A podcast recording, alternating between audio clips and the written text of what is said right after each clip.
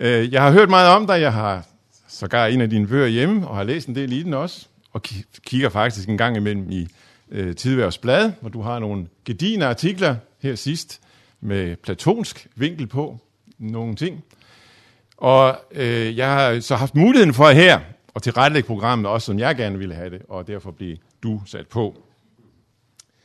Øh, Monika Papasu er virkelig udefra. Hun kommer fra øh, Rumænien, født i 54 og opvokset der og fået sin uddannelse også der i sammenlignende litteratur ved Universitetet i Bukarest, og kom så her i 1980 og har undervist øh, ved Syddansk Universitet i Odense blandt andet, og forelæst mange forskellige andre steder, også i Løben Kloster har hun undervist, og har en udbredt foredragsvirksomhed, som der står bag på en af de bøger, eller ved nok dem alle sammen, som vi har stående på, op på vores bibliotek. Der kan I selv gå op bagefter og se. Her er en om H.C. Andersen, den meget kendte Diamantbroen, som kom i 90'erne, og så Det hvileløse hjerte, en essaysamling, som kom her i 2003-4 stykker, sådan deromkring, ja. Øh, så det er også en, øh, en, der virkelig får skrevet bøger, vi har iblandt os i dag. Øh, jeg glæder mig meget til det her, at få den her vinkel på fra en ortodox sammenhæng.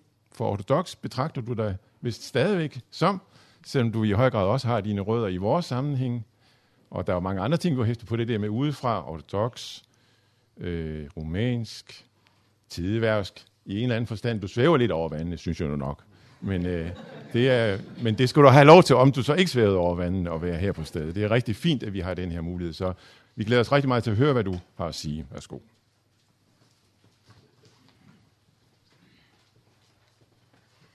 Jamen tak for de varme velkomstord.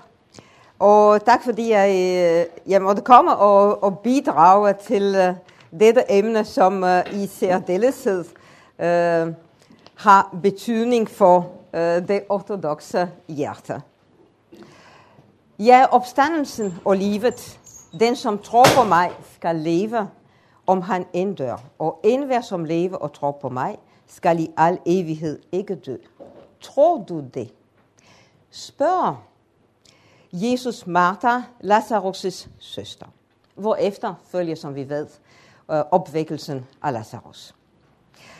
Det er netop dette spørgsmål, som Sonja Marmeladova bringer i Dostojevskis roman Forbrydelse og straf. Og ikke bare spørgsmålet, hun bliver ved med at læse afsnittet om Lazarus' opvækkelse igen og igen. Og Dostoevsky fortæller, øh, at ikke blot at det hele øh, er øh, som noget, der foregår for hendes øjne, øh, så levende er det for hende, men at hun faktisk ikke læser. Hun siger det altid udenad, fordi det er hele hendes liv, det ligger i ordene om Lazarus' opstandelse. Så det er for den dybt faldende Raskolnikov, at Sonja forkynder ordene om Kristi og Lazarus' opstandelse. Og Lazarus er netop symbolet for Raskolnikov selv i romanen. Han er den døde. Han er den, som er blevet begravet. Altså sådan, uh, symbolikken er meget klar uh, i Dostojevskis roman. Og det er med, med uh, Raskolnikovs opstandelse, in, indre opstandelse, at Dostoevsky slutter sin roman. Ved at fortælle om Lazarus' opstandelse, fortæller Dostoevsky naturligvis om os alles opstandelse. Det er den dybe tro, som hele hans liv og forfatterskab er centreret om.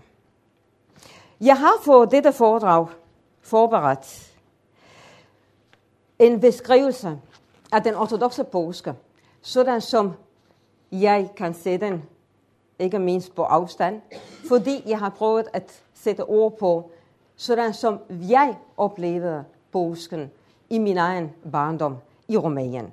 Og det vil jeg øh, læse op, fordi øh, det er ikke altid let at finde de helt rigtige ord. Jeg har bestræbt mig på at skrive en tekst, som, som giver mening.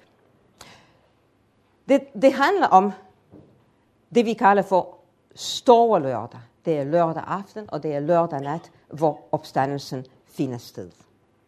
Dagen før, langfredag, var vi med i begravelsesoptoget. I gravliv blev du lagt, Kristus.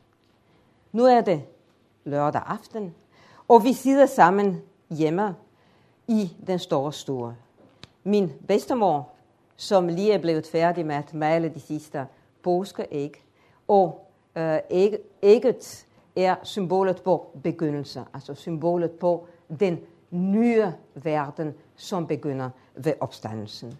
Min mor, som lige har fået de øh, sidste baskakager ud af ovnen. Resten af familien, som er kommet fra Bukarest. Min far og os, børnene. Vi sidder uden at tale i en sitrende ventetid. Snart, snart vil det ske. Og udenfor folder det blide dufterne for sig ud. Det trænger igennem de åbne vinduer. Vi mærker det på vores kinder og i vores kroppe. Luften sidder af mild ventetid. Alt står stille. Hjertet kan næsten ikke vente længere. Vi går ud, og på gaden møder vi mindre og større grupper. Menneskeskare, det kommer fra alle retninger og er på vej mod kirken. De bliver tættere og tættere, eftersom vi kommer nærmere kirken. Og alle bærer de et lys, som endnu ikke er tændt som bare er det døde voks i hænderne. Strømmer af mennesker. Sådan vil vi også samles på Hindal. Så let er luften, så mild og høj forårsnatten. Det bliver ikke talt. Det udveksles kun en lille dagshilsen. Det hilses på alle, som om man kendte alle, og man kender i virkeligheden alle. Den samme venten, det samme håb, den samme begyndende glæde er i alle. Det er så mange foran kirken, og i en, i en stor by øh, kirker kan man let sige, at det er tusinder og atten tusinder af mennesker, som samler sig lørdag nat. Og så er øjeblikket inde.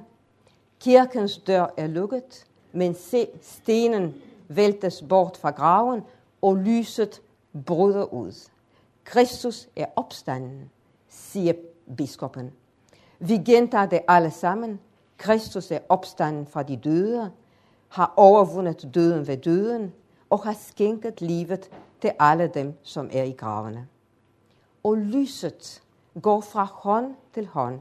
Man får det af en anden, af en, som man hidtil ikke har kendt, og hvis ansigt man for første gang ser. Men nu findes det ikke fremmede mere. Nu kender vi alle hinanden, for vi er kendt af ham, som er opstanden, og vi kender ham i alle. Det er ansigter, lys og den ene stemme. Og lyset tager fat. Jeg mærker dets varme mod min kind, mod mine hænder. Det smelter isklumpen i mit hjerte, i alles hjerter. Det er kun et lys i alle hænder, i alles hjerter. Og en stemme rejser sig fra os alle. Kristus er opstanden. Natten er gennemtrængt af lys af det ene ord. Det er kun lys tilbage. Den levende Kristus blandt sine. Han har sejret for os. Han har samlet os i sin glæde. Vi er hans. Med lyset i hænderne, dette lys, som vi skærmer for hvert vindpust, begiver vi os hjem. Byen har ændret sig. Gaderne er blevet til en flå af lys. Vi bærer lyset i vores hænder det er opstandelsens lys. Vores opstandelses lys. Vi går langsomt, og hjertet vil næsten briste af glæde. På vej hjem smutter vi et øjeblik ind hos en af vores naboer, som er meget fattig. Min mor har forberedt en tallerken med røde påskeæg og kager, og den sætter vi på hendes bord. Døren er selvfølgelig ikke låst, fordi man låser ikke sin dør påskenat. Og i dette hus, som skulle have været så fattigt, er bordet dækket med den fineste, hvideste bordeaux, og lyset er tændt foran ikonen. Og så når vi hjem. Når vi kommer til husets tærskel, gør vi korsets tegn. Vi går ind i huset med det levende lys, og det anbringer vi midt på bordet. Sent denne nat, for det er allerede ved at blive lyst, sætter vi os til bords. Nu er fasten sluttet. Nu er festen kommet. Herrens fest. Og hans opstandelseslys er i blandt os. I os. Dette måltid er i sandhed eskatologisk. Vi er i den kommende evighedssal, sådan som vi sidder omkring bordet i vort hjem, med lyset i vort mætte, med dets glød på vores ansigter. Og i det skær skimter vi hvor kære hensovedes silhuetter, som træder ud af mørket. Det er en eskatologisk stund, for her er grænsen mellem kirken og verden forsvundet. Kirkens lys har gennemtrængt verden. Hjemmet er selv blevet til kirker, og vores måltid er blevet til eukaristi.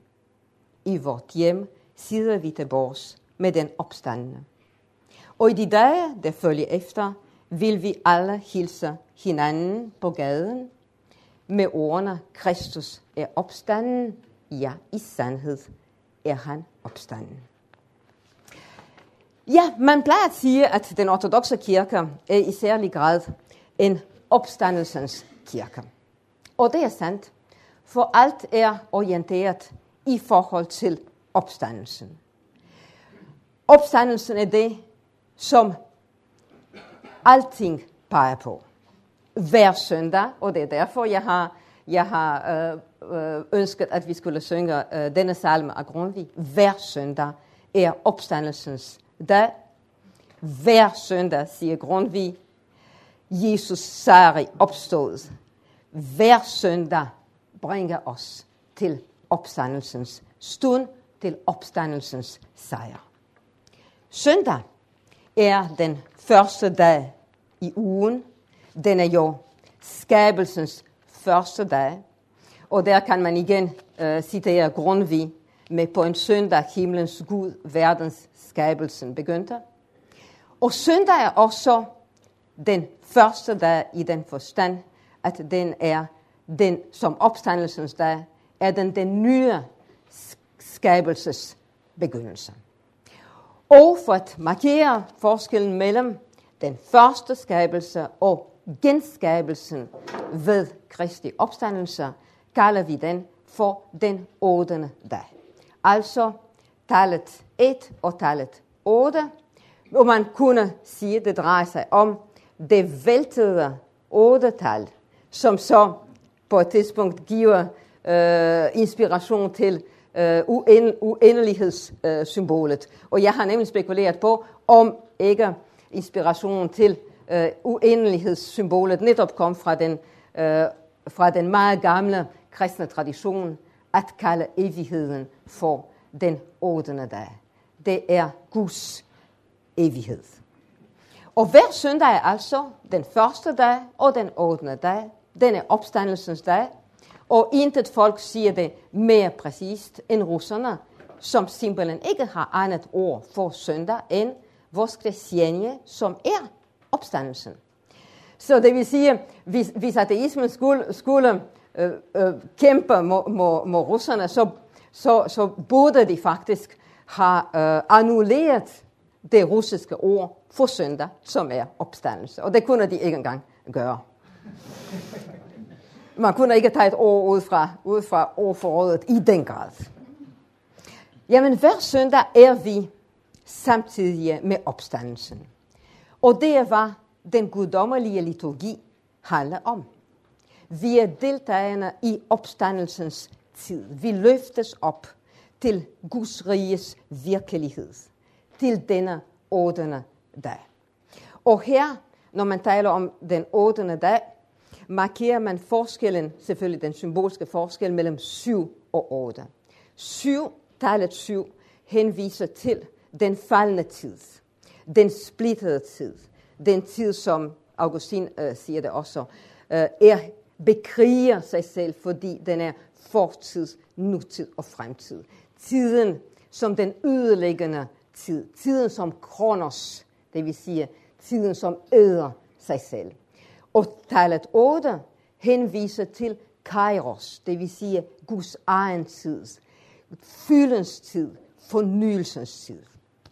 Det er denne bevidsthed om opstandelsen som, den, som verdens genskabelse, opstandelsen, som gælder hver søndag, som har givet anledning til, at man i de første århundreder af kristendommen kaldte søndagen faktisk for den 8. dag. Og det er en markant uh, tradition, som vi finder hos for eksempel apostolske fædre, for eksempel hos Barnabas. Der står, den 8. dag, det vil sige søndag, er en anden eller en ny verdens begyndelse. Derfor holder vi glædesfest på den 8. dag, på hvilken også Jesus opstod af de døde og opstod til himmels, efter at være blevet åbenbart. Det er en markant tradition, og man finder den hos de uh, repræsentative teologer i de første århundreder, altså første, anden, tredje, fjerde århundrede, for eksempel hos Justin, hos Tertullian, hos Origenes, de kappadokiske fædre, altså Basilius øh, den store, Gregorius Anasians, Gregorius Anysa og Johannes Chrysostomos. Af særlig betydning er også en bestemt tradition, som stammer fra Basilius den Store, øh, nemlig hans øh, storværk om Helligånden.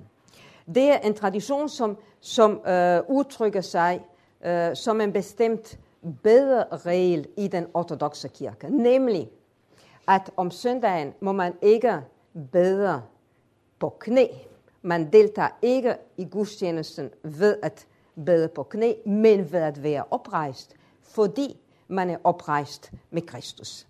Uh, hvis uh, I har besøgt ortodoxe lande, så vil I se, at det er ikke alle steder, den bliver respekteret, fordi folk har glemt det.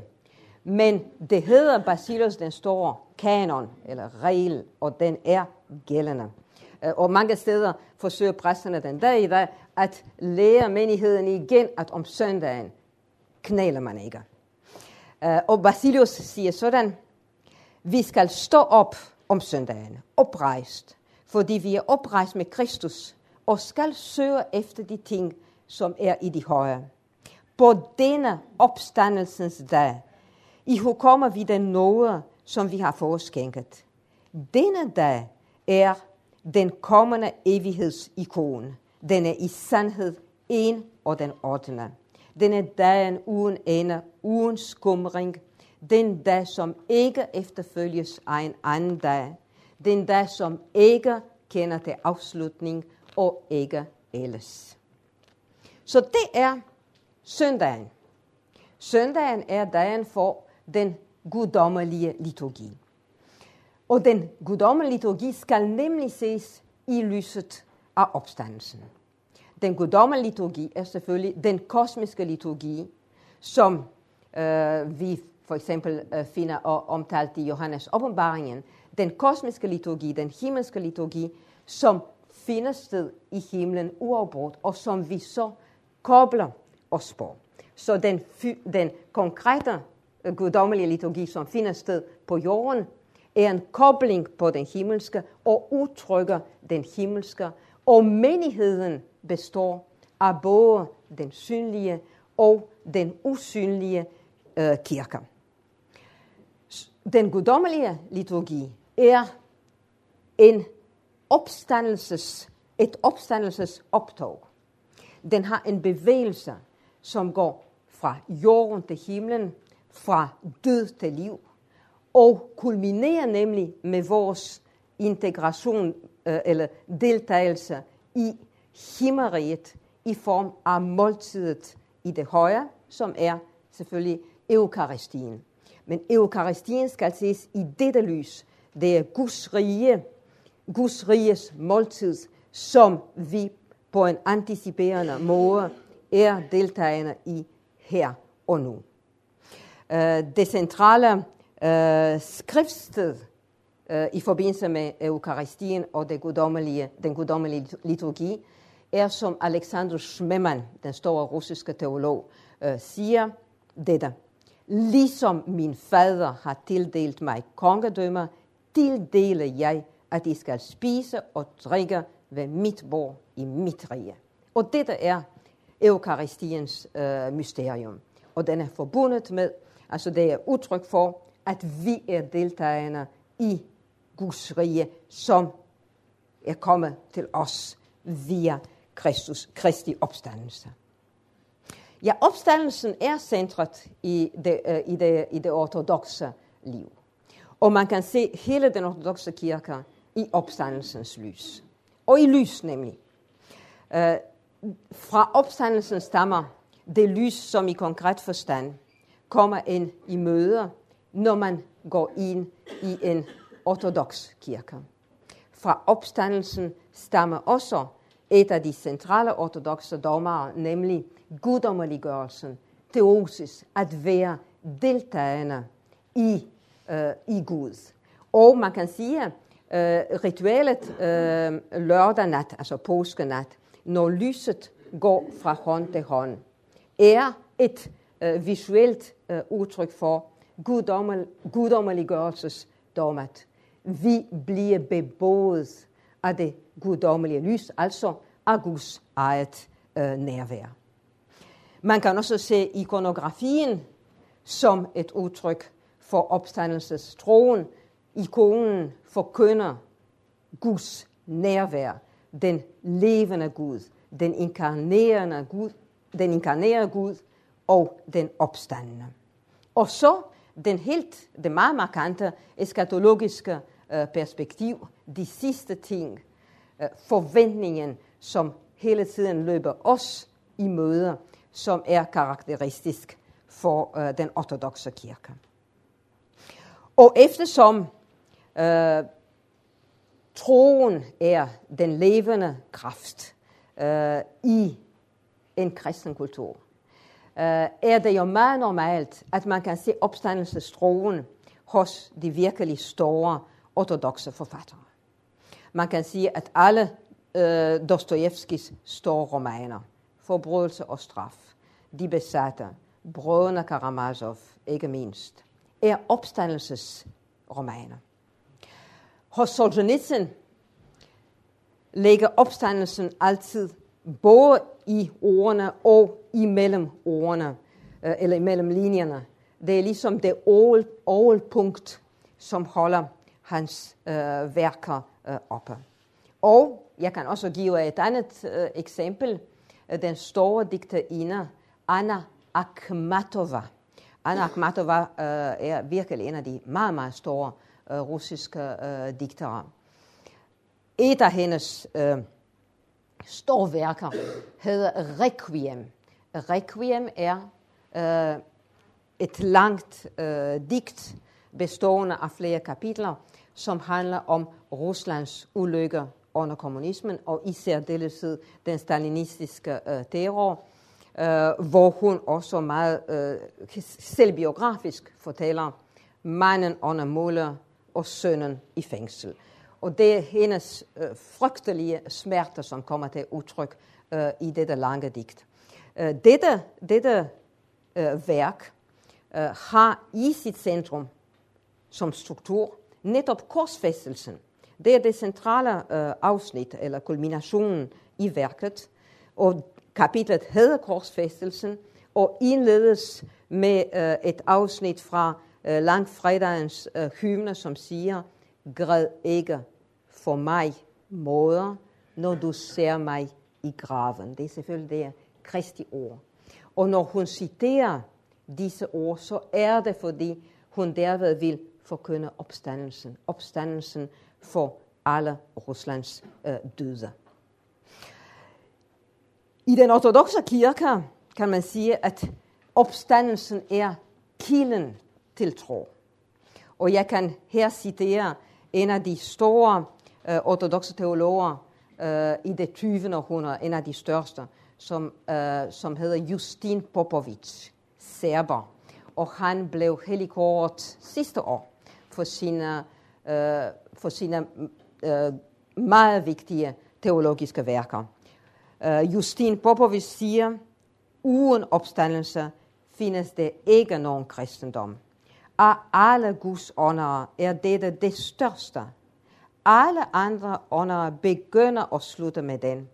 Opstandelsen er kilden til tro, til kærlighed og til håb, til bøn og til kærlighed til Gud. Eller man kunne også sige, at det glædelige budskab virkelig gør sig i netop opstandelsen. I opstandelsen åbenbarer Guds kærlighed sig som sejr over sønnen og døden. Opstandelsen er glæder, og det der skal karakterisere det kristne liv, er nemlig glæden. Paulus skal inddrages her, nemlig hans meget vigtige ord. Er Kristus ikke opstået, så er vort budskab jo tomt, og jeres tro også tomt. Hvis Kristus ikke er opstået, så er jeres tro forgæves. Så er I endnu stadig i jeres sønder. Så er altså også de, der hensovet i Kristus, gået fortabt. Har vi alene i dette liv sat vort håb til Kristus, er vi de ynkværdigste af alle mennesker. Men nu er Kristus opstået fra de døde som en første grøde af de hensovede. Ja, for den ortodoxe bevidsthed er Pauli ord troens sandhed, og det siger præcist det, de siger. Kristi opstandelse er ikke en metafor eller et sindsbillede. Det er en historisk virkelighed, en kendskærning, noget så reelt, historisk og mirakuløst, som at Gud, Guds ord er blevet kød. Naturligvis er den kendskærning for troen, men troen fastslår dette som historisk begivenhed. Det er det, som troen handler om, at Kristus virkelig er opstået af de døde. Uh, man kan eh, uh, inddrage et uh, litterært uh, eksempel. Det er meget betegnende, at Dostojevski i Forbrydelse og Straf ikke får Raskolnikov til at svare på spørgsmålet, tror du på Gud? Det spørgsmål, som han hele tiden bliver stillet, er, tror du på opstandelsen? Fordi Dostojevski derved markerer, at opstandelsen er kernen i den kristne tro. Den afmytologisering, som har karakteriseret den vestlige liberale teologi, har aldrig fundet indpas i den ortodoxe verden, og kan heller ikke gøre det. For år tilbage holdt den velrenommerede uh, teolog Paul Tillich en Harvard-forelæsning med titlen Vil det gøre nogen forskel, hvis Jesus i virkeligheden aldrig opstod fra de døde? Og han konkluderer, det ville gøre ikke nogen forskel overhovedet. Man skal tænke sådan, da disciplene indså, at Jesu lærer ville blive ved med at leve, selvom han døde, var det som om han opstod fra de døde. Altså, jeg må indrømme, på trods af, at Paul Tillich øh, har absolut sin værdi. Altså, han har også mange gode ting. Men jeg, vil, jeg kan ikke sige andet end, at dette er en meget ynkelig tolkning.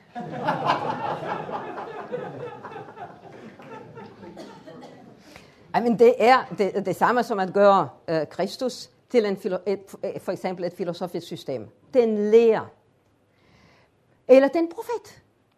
Fordi det er kun profetens ord, det har betydning. Og i kristendommen er hele sagen, for at sige det med, med, med kirkegård, at lærer, læreren er læreren. Det er læreren, det er Kristus, som er sagen.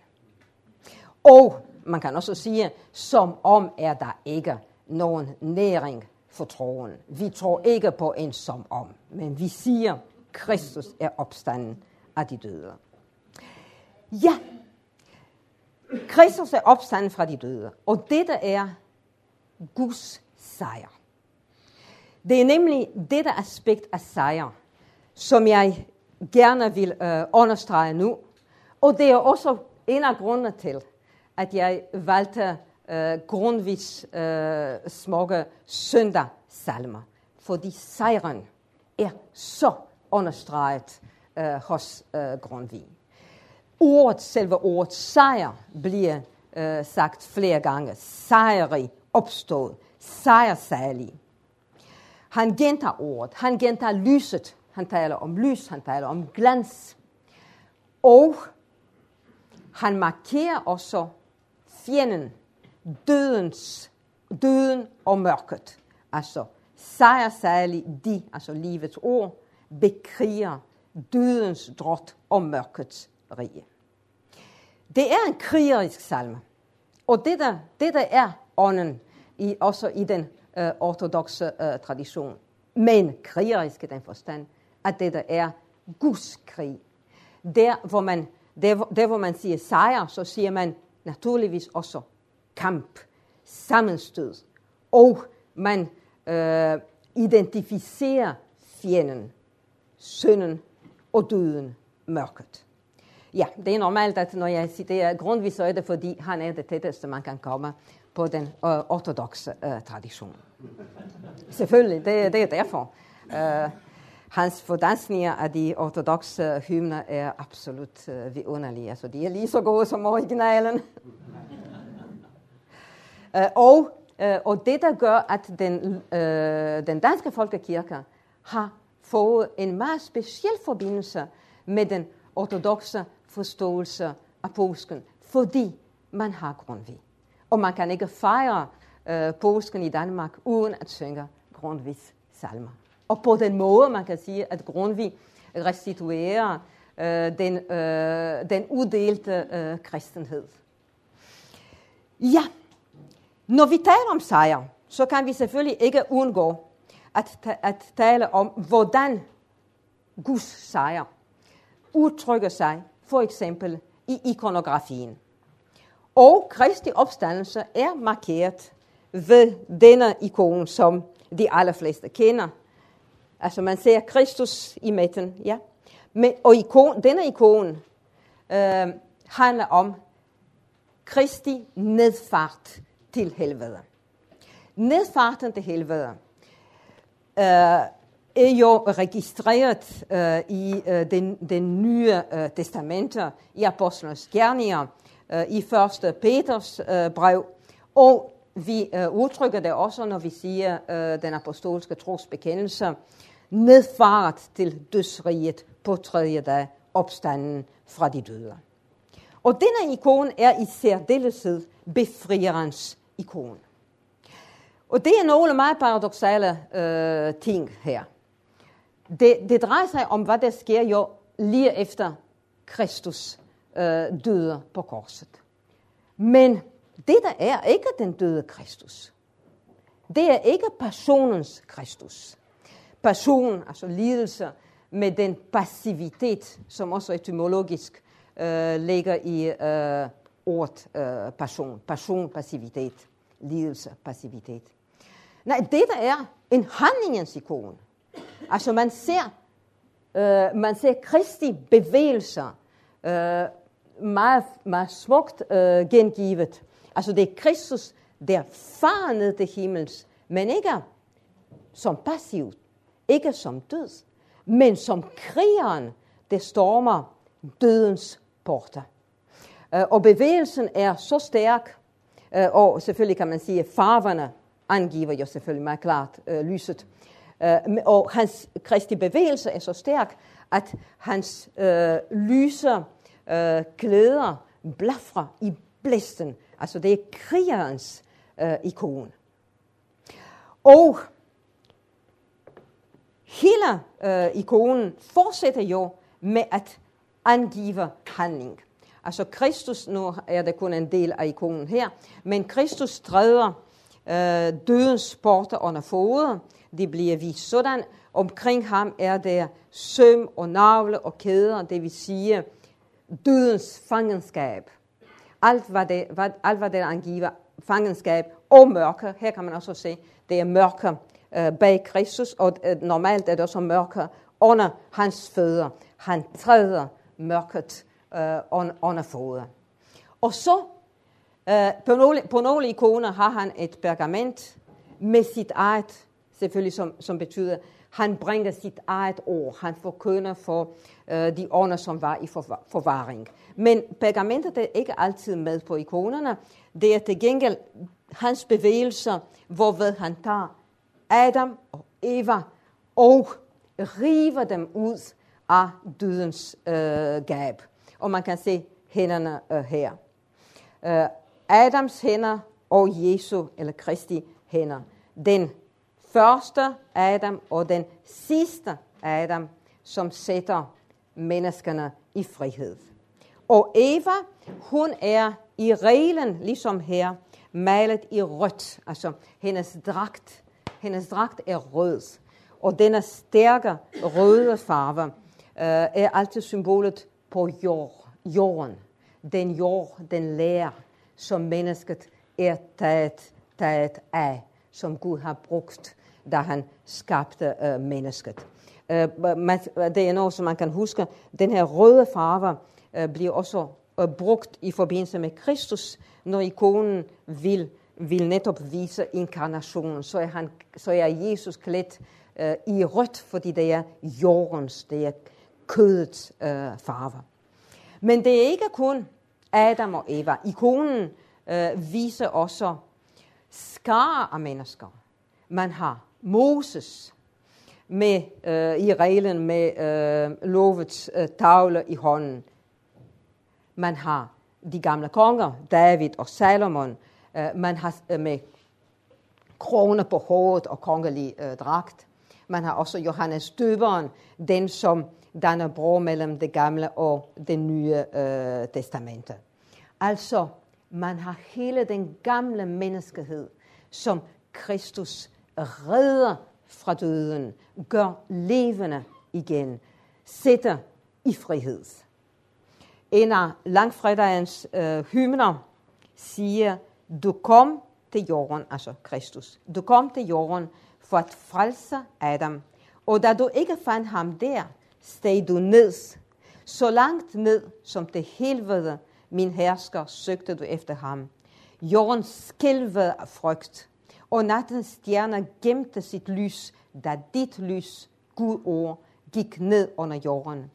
Frivilligt døde du som et menneske her, men som Gud opvækkede du de døde fra graven og fra søndernes mørke.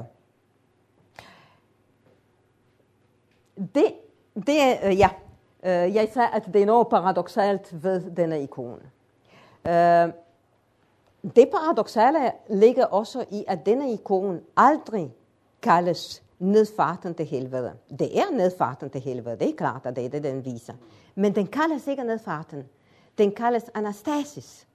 Anastasis, som betyder opstandelse, altså den græske glose, som kommer fra, fra et verbum, at stå op, at rejse sig op igen. Og alene det, at man ikke, at man ikke siger nedfarten, men man siger opstandelsen, giver den præcise nuancer, som den ortodoxe øh, kirke har i forbindelse med, øh, med forståelsen øh, af død og opstandelse. Jeg har sagt, og jeg, jeg vil øh, selvfølgelig blive ved med at sige, at øh, den ortodoxe kirke er i særlig grad en opstandelsens kirke. Men øh, den gode teolog Callisos Ware formulerer det lidt anderledes. Ehm, øh, Callistus Ware siger, det kan være lidt misvisende, hvis vi betoner tingene for meget. Eh, hvis vi siger, øh, at Vesten lægger mest vægt på korset, og Østkirken lægger mest vægt, vest, øh, vægt på opstandelsen. Man skal ikke gøre det, siger han. Man skal gøre det anderledes. Man skal sige, det der gælder her, er, at man i den ortodoxe kirke ikke adskiller korset fra opstandelsen. Man kan aldrig tale om korset uden opstandelsen. Og det er det, det er den specifikke nuance i den ortodoxe kirke. Det er den måde, man ser korset på. Fordi man ser, den, man ser det altid i opstandelsens øh, lys. Så korset er ikke blot tegnet for den kenotiske Gud, den lidende Gud. Det er, det er sejrens tegn. Det er ved korset, at Gud har sejret. Det er ved korset, at Gud har taget ondskaben, synden og døden på sig og destrueret det. Det er ved korset, at djævelens tyranni er væltet. Det der navle korset er synden og døden. Det er ikke øh, karakteristisk for den ortodoxe kirke øh, at se Jesus som så meget som det magtesløse offer, men at lægge vægten på selvopoffrelse. Gud, Gud offrer sig selv og gør det i frihed. Og så efter ordene, ingen tager livet fra mig, men jeg sætter det til af mig selv. Og man kan høre forskellen. Altså selvopoffrelse er noget, som markerer en handling. Gud handler. Han offrer sig selv. Han gør det frivilligt. Det er hans handlende, aktive kærlighed, som man ser på korset. Og når dette er øh, forståelsen af korset, så bliver det øh, øh, naturligt, at selv Golgata-vejen ikke så meget ses som Via Dolorosa, som lidelsens vej, men som en sejrsgang. På denne vej kæmper Gud mod sønnen og døden, og det kulminerer med korset, som er en tronbestilling. Efter ordene fra Johannes' evangelium, nu er menneskesønnen herliggjort, og Gud er herliggjort i ham. Så de, den forståelse, som for eksempel gentages i ritualet. Herren kom til verden og levede blandt menneskerne for at vælte djævelens tyranni og sætte menneskerne i frihed. På tre, det vil sige korset, sejrer han over de fjendtlige, da solen blev mørk og jorden skælvede og gravnedes. Ved døden lader han døden yde og tog, og tog magten fra ham, som har dødens magt. Og Johannes Chrysostomos siger, jeg kalder ham kors, fordi jeg ser ham korsfæstet. Altså ikke på trods af, men fordi jeg ser ham korset. Så vægten falder på korset som Gud helte gerning. Og det er derfor, at øh, den ortodoxe kirkes øh, salmer igen er paradoxal. Ved det, at de bruger øh, to billeder på Kristus.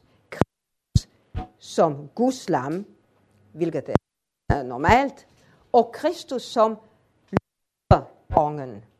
Altså Kristus, den lidende, som offer. Og Kristus som krigeren, den løve løveånge. Og jeg har på, ja, har jeg ikke... Aha. Tag den anden måske.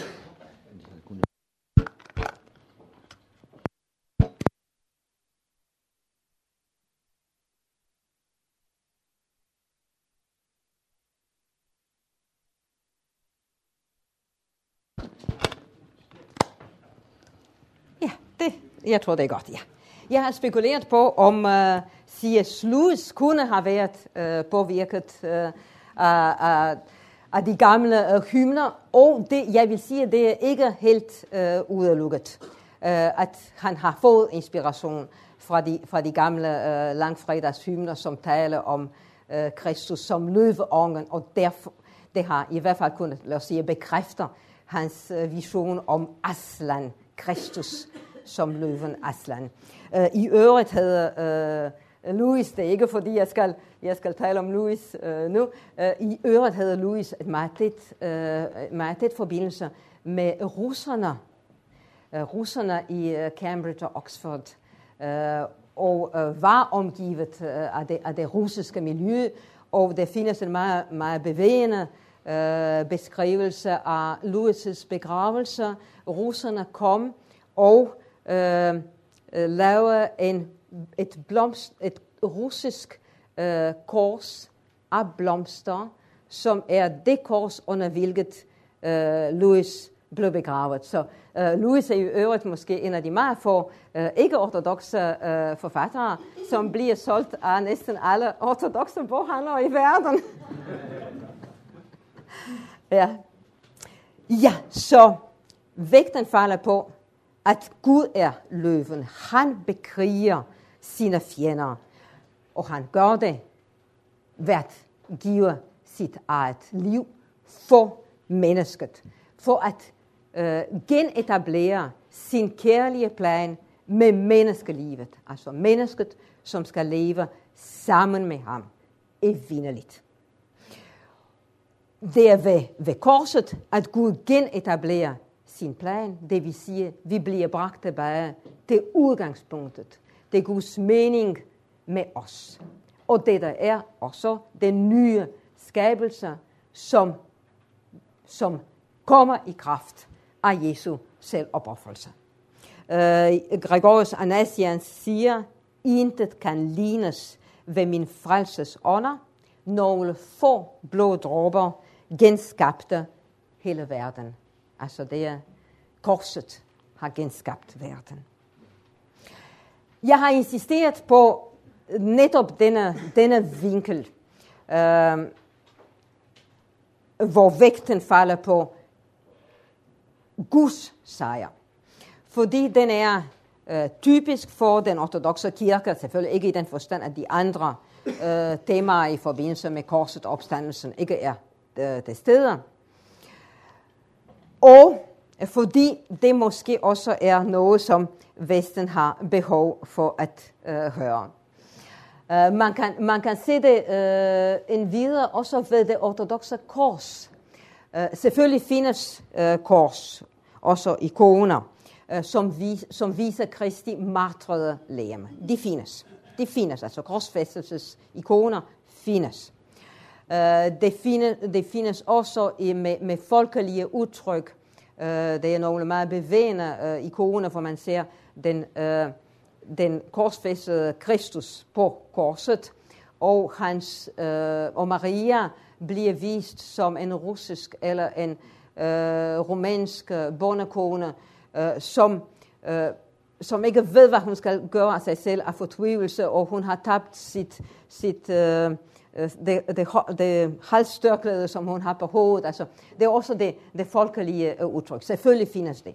Men det typiske ortodoxe kors er et kors uden Kristi lægeme. Ligesom grav, korset er tomt, ligesom graven er tom. Og det ved vi. Og det betyder, at øh, opstandelsen falder nemlig øh, på korset og fortæller os, hvad korset øh, betyder.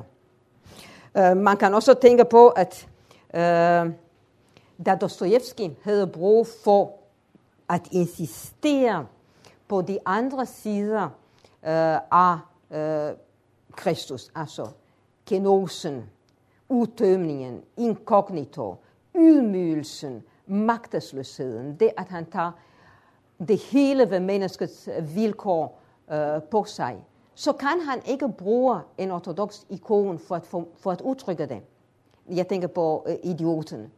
Han bliver nødt til at tage et eksempel fra den vestlige kunst, og det er Hans Holbeins, den yngres, øh, Kristi efter nedlæggelsen fra korset, som så i hans roman bliver til øh, det centrale element, som fortæller, hvad idioten i det hele taget handler om. Altså det er Kristus, Kristi totale incognito i den totale ydmygelse. Men hvad jeg vil sige her, han, kan ikke, han har ikke noget, han kan bruge fra den, fra den ortodoxe tradition. Han bliver nødt til at låne fra den vestlige kunst for at fortælle det. Kristus som den sejrige Kristus har jo været en, en, en øh, del af den uddelte uh, øh, kirkes uh, tradition. Altså den har været gældende for både Øst- og Vestkirken. Og øh, det, jeg tror, det er først inden for måske de seneste 3-4 århundreder, at man har, øh, at den, dette tema er kommet øh, i en vis øh, formørkelse. Så sent som i 1500-tallet øh, lod pave Sixtus Quintus øh, en indskrift øh, rejse foran Peterskirken kirken med ordene Kristus vincit, Kristus sejrer, Kristus regerer, Kristus er herre. Og Kristus vincit, Kristus victor, den sejrige Kristus, har jo været eh, også et øh, klart tema øh, i de latinske øh, hymner. Den har, været, øh, den har virkelig haft betydning for den udelte kristenhed. Her kan man citere de latinske hymner af Venantius Fortunatus, biskop af Poitiers fra 500-tallet. Øh, hymner såsom Syng min tunge eller Vexilla Regis, kongeflaget. Og begge to er skrevet til ære for, den, for det hellige kors. Uh, I den første af dem hedder det, Syng min tunge den glorværdige kamp, og forkynd den edle triumfsang ud fra korsets sejrstegn. Fortæl, hvordan verdens frelser hvert ofre sig sejrede. Og i kongeflaget hedder det, alt hvad David fortalte i sin gamle profetiske sang, er nu gået i opfyldelse. Gud regerer sejrig over alle folk fra træet. Altså Gud regerer fra korset. Uh, det er også interessant, at uh, kongeflaget findes også på dansk. Og det er igen øh, uh, Grundvis uh, fortjener, så det er interessant, hvor, hvor, hvor opdaget Grundvi er uh, af, af dette emne. Uh, emne. Og hos Grundvi hedder det, fantastisk smukke ord, på min os kun vort sejrstein om herrens død og pine. De under hver en himmel egen, derved han frelste sine. Så vej der højt vort kongeflag, spred vinge korsets banner, til, til heltedåd på sejrens dag, du dine kæmper danner. Altså mere sejret kan det ikke formuleres. Så vil jeg til afslutning bare nævne, at øh, sejren øh, bliver også markeret liturgisk Øh, i den øh, ortodoxe kirke. Og man gør det, selvfølgelig man kan sige, man gør det hele tiden. Øh, men øh, man gør det også ved den øh, specielle fejring af midtfaste. Midtfaste, altså fasten op, øh, fasten op til, til påsken. Midt, midtfaste er korsets søndag. Lige i midten af fasten fejrer vi korsets søndag. Og her er fortolkningen, øh, at korset står i midten af fasten, ligesom livets træ står i midten af paradiset. For korset er livets træ, som er kommet til os, som, som vi er deltagerne i. Og så findes det øh, en, øh, en, ja, en øh, en anden tolkning, som går i samme, i samme retning, og som bruger en anden type symbolik. Øh, og det er den, der siger, ligesom kongen, før han kommer, sender sit flag og sine symboler i forvejen, for at forkynde, at han kommer. Ligesådan sender Kristus korsets tegn, før han selv kommer for som den sejrige over døden. Og øh, jeg vil allerede her markere, at øh, i, dette, i denne symbolik først kommer tegnet, først kommer flaget, så kommer Kristus, har vi jo den betydning, som fasten har i den ortodoxe kirke, som er advent. Altså, vi venter på, at han kommer. Og så lægges det alle tegnene, det ene efter det andet, indtil han kommer som den sejrige Kristus. Og den anden ting i forbindelse med sejren, øh, jeg vil nævne, øh, som jeg vil nævne, er, at den første søndag i den store faste, altså påskens faste, er den søndag, hvor vi ihukommer den rette tros sejr over kætterierne igennem hele kirkens historie. At det er, øh, det er den rette tro på den, på den Kristus, som i kamp har sejret. Så jeg vil afslutte øh, denne del med at sige, at øh, temaet Kristus, den sejrende, er måske ved at vende øh, tilbage, øh, når man kigger på øh, folks interesse og de bøger, som, som bliver øh, oversat fra forskellige sprog. Og jeg har her bragt et af disse eksempler. Det er de benediktiner-teologen øh, Anser Vonnier.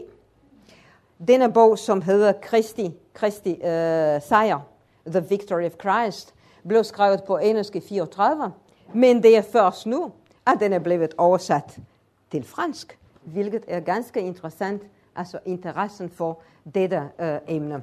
Øh, i, øh, I denne bog øh, understreger øh, Vonnier øh, vigtigheden af dette tema hos øh, kirkefædrene, og han tager det også op, øh, man kan sige på en polemisk øh, måde, øh, ved at sige, at den moderne verden har mistet bevidstheden om Guds sejr, Guds sejr for os, om, og om Kristi kongedømme, og den moderne verden flygter fra den frihed, som Kristus har bragt den, og søger den falske frihed uden Kristus. Og det er en, det er en almindelig, normal øh, øh, kritik af den øh, moderne verden, men bogen er meget, meget fint øh, skrevet. Så tror jeg, at vi holder en pause. Jamen, øh, vi øh, holder en pause nu på øh, et kvarter, og så er der en øh, kort afdeling efter det, og så